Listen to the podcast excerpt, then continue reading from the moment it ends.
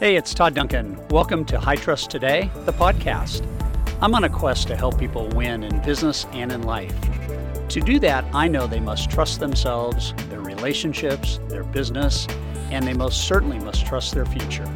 When you do that, you set in motion a universe of possibilities, and that journey begins right now. I want to share something with you that I think is, is really, really important. I think that we hide behind a lot of things. I think that as human beings, we always try to put our best foot forward. When deep inside, there might be something we'd like to share, something we'd like to discuss, something that might be a breakthrough for us, something that might be super critical. And you can't get to this place I want you to get to unless you understand that it is you and the truth. That is it. That the key to life is you and the truth. The truth will set you free. What you see is what you get. And what I want you to realize is that you all have instinct in you. You all have power to be, I have it, you have it, to be different than you are. You have this opportunity to change your entire world tonight with that. With what you see. And I want to set this up. I'm going to show you a, a video clip right now. And I want to set up the challenge that we have before us. So, what is that about? What is that about? Thank you, buddy. What is that about?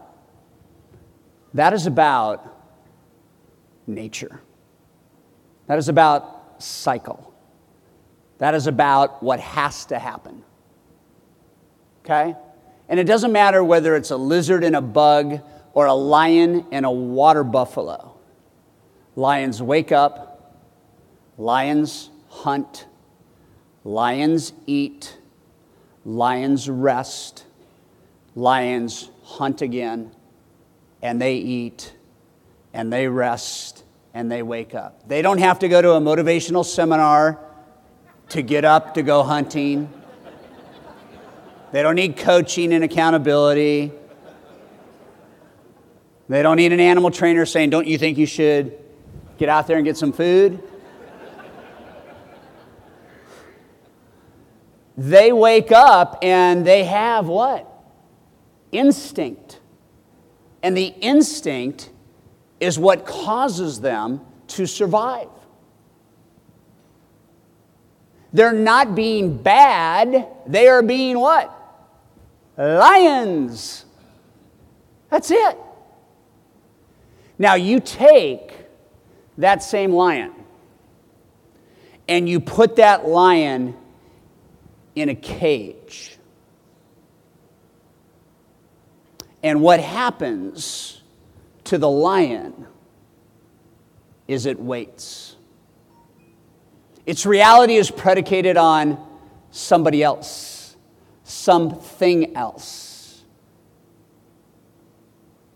They'll get fed. They won't have to worry about anything. They can't go anywhere. All they do is what? Lay around.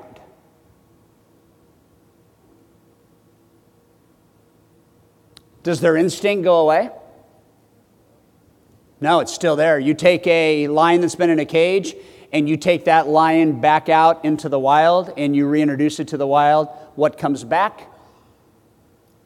The killer instinct, right? And the question that I have about this montage is where are you? Now you look at that and you just go, okay, that lion can't get me. I can't get it. It doesn't need to go hunting. It doesn't need to do any of that. What does that lion do? Just lays there. So, uh, how is it for you if you need to sell and you don't, and you just lay there? How is it if you need to make a change and you don't because you're locked in the grip of whatever is your cage? I'm coaching people every single day, and they're in a cage. Everybody in this room, myself included, Deb and my boys, we are in a cage. And in various, varying different degrees, we are in a cage. And if you really think about it,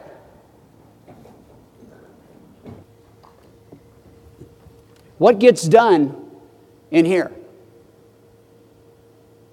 Nothing. How do we get into a cage in the first place? We get into a cage with limited thinking.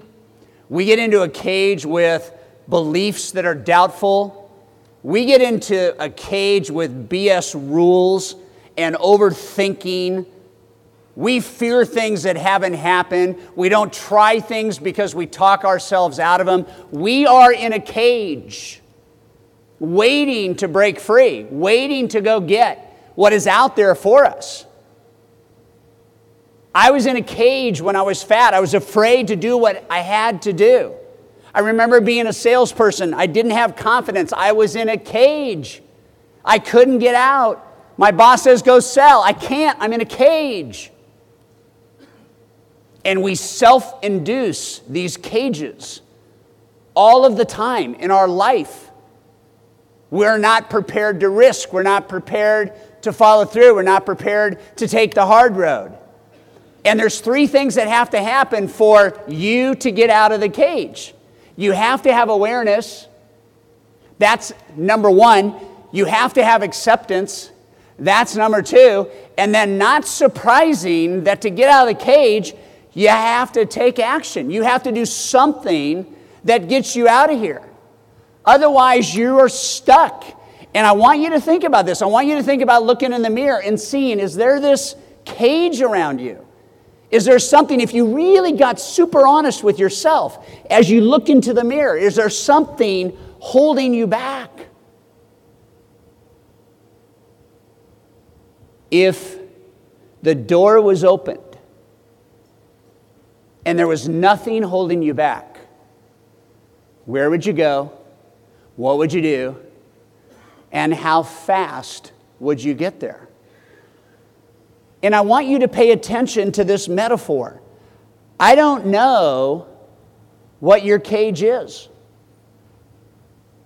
I know I got my own issues that I'm working through. My boys have their issues. They were in a cage, they're in a numbing cage. Some of you are in a sales cage. Some of you are in a leadership cage. Some of you are in a fear of failure cage. Some of you have doubts. Some of you don't know what to do. And it all starts with okay, I got to be aware. And then I only have two choices. Do I accept what I see, or do I reject it and stay in the cage? So, what would be the cage? What would be the things holding you back? I got this from some of my friends that I, master, that I mastermind with, and um, Tim Grover asks in his book Relentless, he says, Can you be reasonably successful by just following directions and staying within lines? No, that's being in the cage. That's what most people do. If we're talking about being your best, if we're talking about high performance, if we're talking about you being unstoppable, you have to learn to put aside everything you've been taught all the restrictions, all the limitations, all the negativity, and all the doubt, and you've got to get out of the cage. If you stay in the cage long enough, you'll forget the instincts. They're there, they're there right now, waiting for you to find the key to the cage so you can finally stop thinking about what you'll do if you ever get out.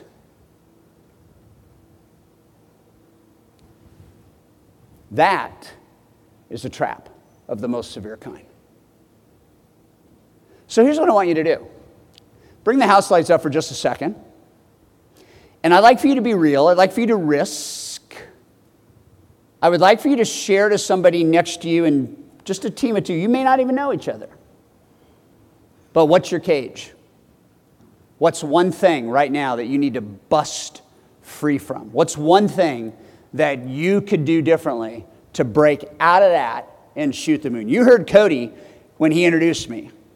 400 loans funded this year in four years after his first mastery. What is holding anybody back? What's holding you back? What's holding me back? Ready? Have that conversation. Two minutes conversation. House lights up all the way, please.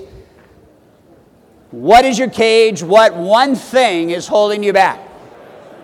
All right.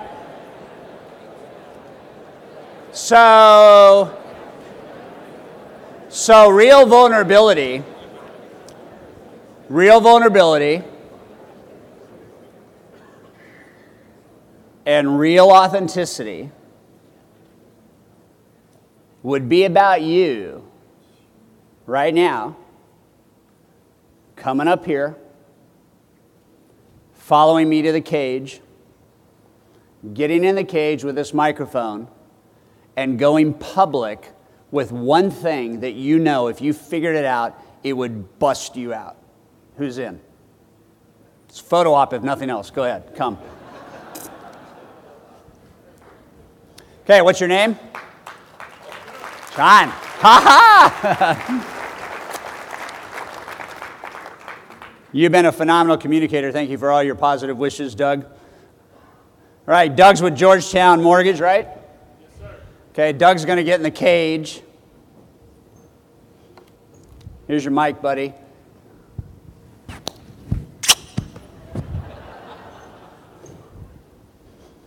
Okay, get all the way in before you start talking. Okay. Oh, well. My biggest fear is I can't let go. I can't.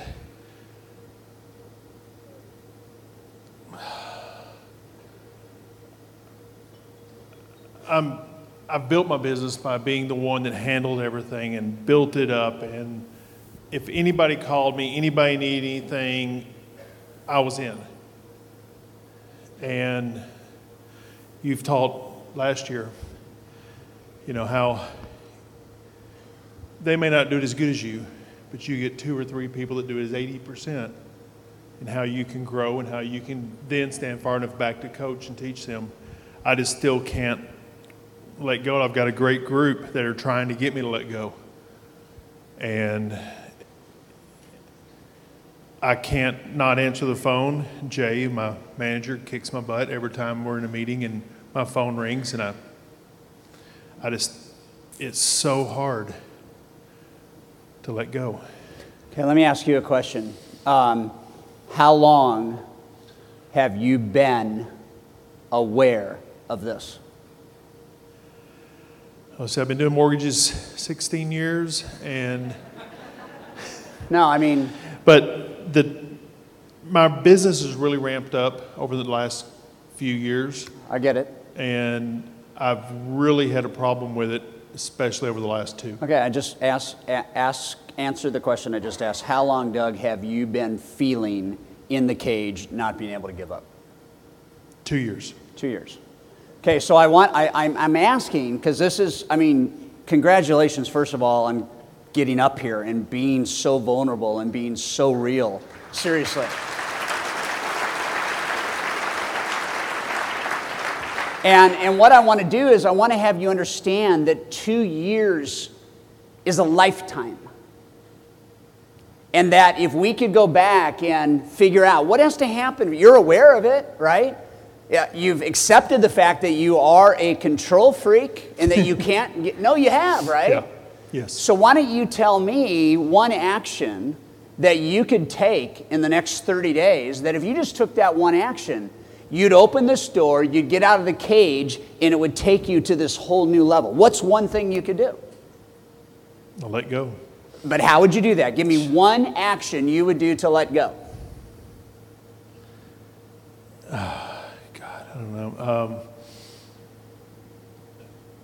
I think my bus- biggest problem is I have to analyze, organize, write down. Yeah, I, I get all that. That's the problem. Yeah, and and then once I have it all organized, straightened out, then I'm going to do it, and I never get to doing it. Okay, so, so what would happen? Just help me out with this. What would you feel like a year from now if you stopped organizing and started doing and had somebody on your team that did all the organization for you so that all you had to do was go out and sell? What would that feel like to you?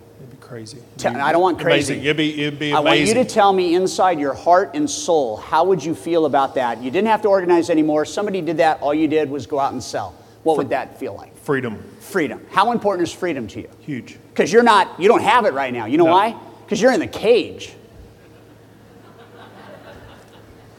I'm going to take the key, and I got it right here. What do you want me to do with it? Give it to me. You want me to let you out? Yes. Okay, so what are you going to do?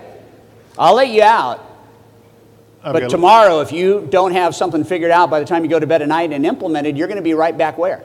In this cage. Okay, so what are you going to do? I am going to let go. Okay, how are you going to do it? I am going to hand over the organizational items to somebody When? else. Now. When is now? Today. Okay, tomorrow morning at 8:14, you're on stage and you're going to report in. Welcome right. to your new life.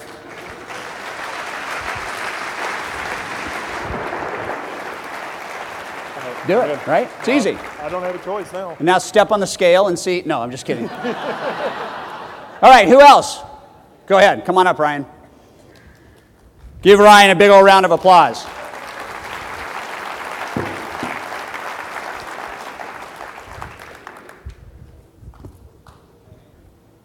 How you doing, Ryan? I'm doing well. Okay, jump in. How's it feel?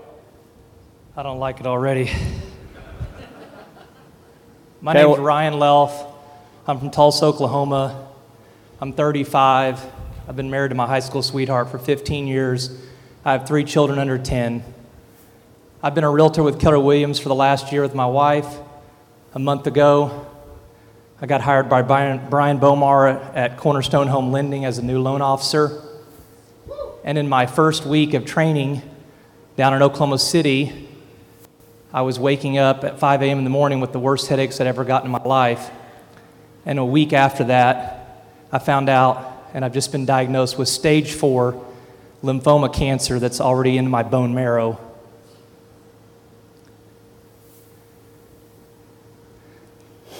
I wanted to believe with all my heart that I didn't have any fear because I know how much God loves me. And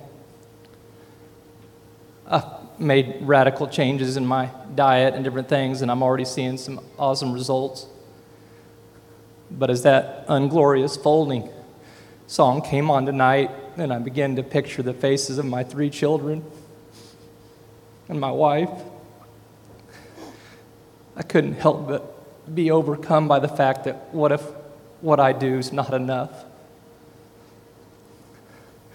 And I didn't get to walk my daughter down the aisle 20 years from now. Or I didn't get to coach another basketball game with my son. Or even just fulfill this dream of wanting to work with this amazing company and these amazing people and the way they've treated me already. I'm feeling very weak actually tonight, and I just, that's what I'm afraid of. That I wouldn't be here a year from now. Not because I don't want to be here, but because what I do is not enough. All right, so how would it feel to know that you are enough right now? That you are enough. How would it feel for you to know right now that your life is not falling apart, it's falling together? How would it be for you, like right now, to be on the most radical joyride of cancer curing that you could ever go on and know that there's hope at the end? Would you feel like you're feeling right now? I already feel better. No, right? And, and what I want everybody to know is that this is a very real deal. I didn't know Ryan had cancer. I didn't know Ryan was going to come up here.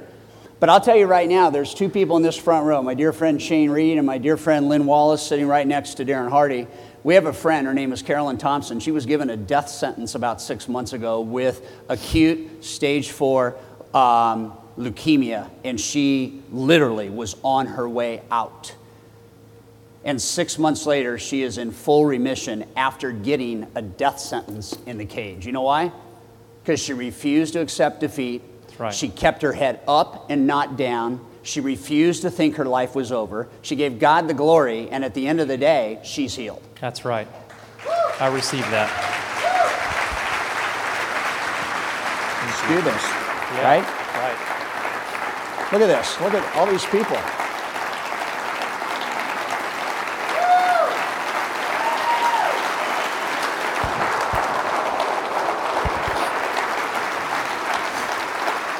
Who would have thought, right? Who would have thought?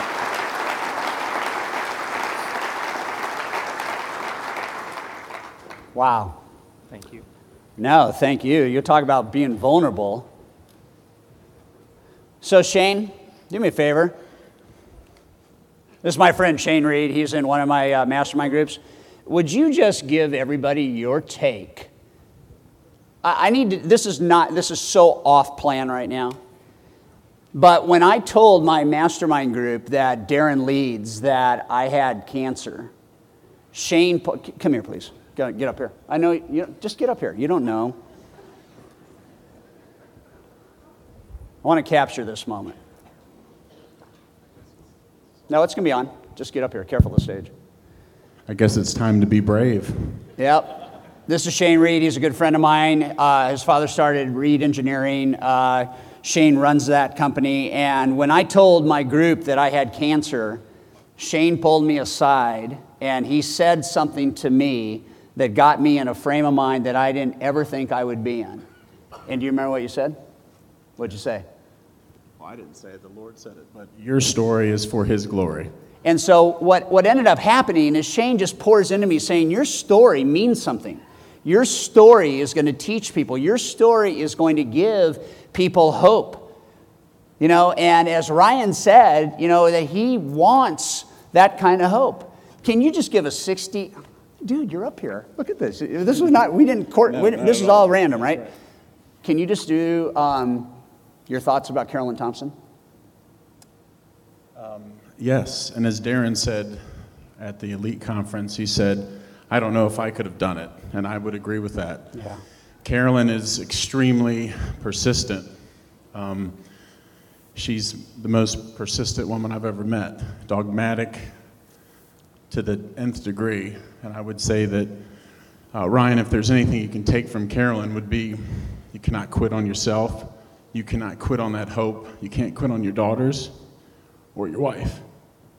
You got to rise up every day and know in your heart that there's hope, that there's healing, there's medicine. You're changing your diet, you do whatever it takes, just like Todd did. Todd didn't sit back and mope around and stay in the cage. He got out and he lost weight, he got healthy because he was fighting for his life, and that's what you're going to do. So I know right now that we're going to see you next year, and I'm believing for that, and you have to believe that too, okay? Right on, man. Amen. Thank you. Thanks.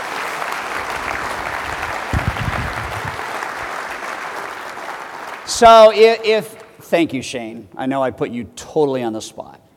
Do you have anything to add, Lynn? No, that was beautiful. So, um, tonight is about courage. It's about relentless courage.